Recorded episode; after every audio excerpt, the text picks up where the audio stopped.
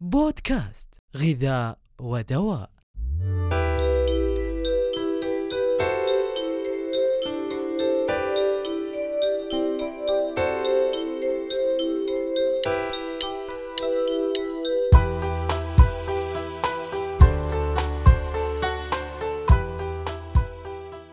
أسعد الله أوقاتكم بكل خير وأهلا وسهلا بكم في الحلقة السابعة من بودكاست غذاء ودواء. الذي يأتيكم من الهيئة العامة للغذاء والدواء بالمملكة العربية السعودية. أحييكم أنا عبد الرحمن السلطان وضيفي اليوم هو الأستاذ فهد البدر أخصائي أول تغذية بالهيئة العامة للغذاء والدواء ليحدثنا عن الادعاءات الصحية والتغذوية.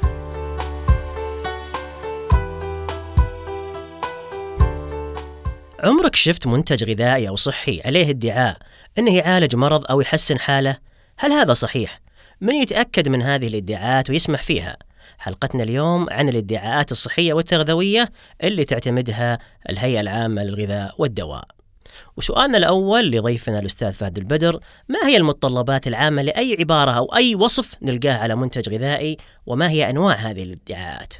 شكرا أستاذ عبد الرحمن على الاستضافة المتطلبات العامة هي أن لا توصف المادة الغذائية بأي عبارة أو صورة أنها تعطي انطباع عن المنتج الغذائي أنه منتج آخر أو أنه آه، لا علاقة بأي آه، منتج آخر آه، أو أنه يعطي انطباع خاطئ عنها.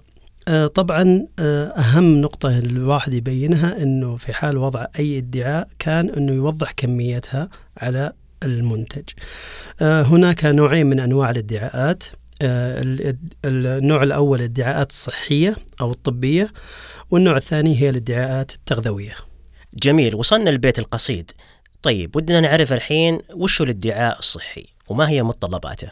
آه، الادعاء الصحي هو أي ادعاء ينص أو يدعي أو يقترح وجود علاقة بين مجموعة غذائية أو الغذاء أو أي أحد مكوناته والصحة أو فائدة صحية معينة.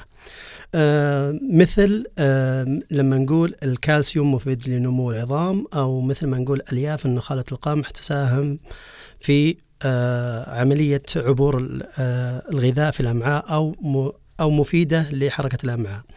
آه، طبعا أهم المتطلبات هو أنه لابد أنه يبين آه، كمية آه، ونمط الاستهلاك أو الطريقة المثلى عشان يحصل الفائدة المرجوة منها أو عشان يحقق صحة الادعاء.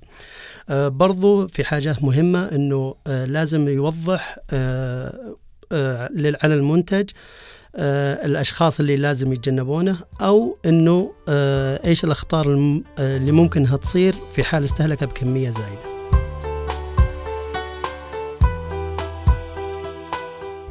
هذا فيما يخص الادعاء الصحي أو الطبي، ننتقل الآن أستاذ فهد إلى الادعاء التغذوي. الادعاء التغذوي هو آه، دائما يتحدث عن آه، خصائص تغذوية معينة في المنتج الغذائي وهي دائما مرتبطة باحتواء أو عدم احتواء أو مقارنة مكون معين في المنتج الغذائي. نأخذ بعض الأمثلة آه، لما نقول قليل الدهن وهذا ادعاء تغذوي باحتوائه على محتوى معين وهو تقريبا ثلاثة جرام لكل 100 جرام في المنتجات الصلبة. آه، لكن لما نقول آه، دهن أقل هذا مقارنة. معناه أنه أقل ب 30% من أي منتج مشابه. آه، في عبارات قد تستخدم برضو لازم المستهلك ينتبه لها مثل لما يقول بدون سكر أو ملح مضاف. هذا مو معناه أن المنتج ما فيه أي ما فيه من هذه المكونات ولكن أنه ممكن بطبيعته يحتوي عليها. جميل. خلينا نفصل أستاذ فهد الحين في الادعاءات المرفوضة من الهيئة اللي لا يمكن أن نجدها على أي منتج غذائي. آه، هناك العديد من الادعاءات المرفوضة ويفترض عدم وجودها على أي منتج غذائي. آه، أول آه، ادعاء مرفوض أنه لما يحدد نسبة فقد وزن معين. برضو نصائح أطباء أو متخصصين عن آه، نصائح معينة في الاستهلاك المنتج. آه، برضو لما يقول أنه الصحة المستهلك قد تتأثر بعدم استهلاك هذا المنتج. برضو لما يربط باستهلاك الغذاء وأنه ممكن أنه يخفف من حدة مرض معين أو أنه يعالج برضو أمراض معينة.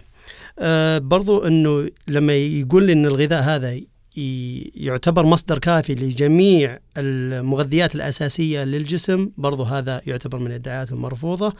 وبرضو لما يقول أي ادعاء أنه ممارسات صحية هذا مرفوض. لما يقول صحي أنه سليم ومفيد جدا للجسم برضو هذه من الادعاءات المرفوضة. شكرا أخوي فهد البدر اخصائي أول تغذية بالهيئة العامة للغذاء والدواء على هذه المعلومات القيمة. وأنتم أعزائي المستمعين للمزيد من المعلومات عن البطاقة التغذوية والادعاءات التغذوية المعتمدة من الهيئة تجدونها على الموقع الإلكتروني للهيئة. أستودعكم الله وألقاكم في الحلقة القادمة. إلى اللقاء.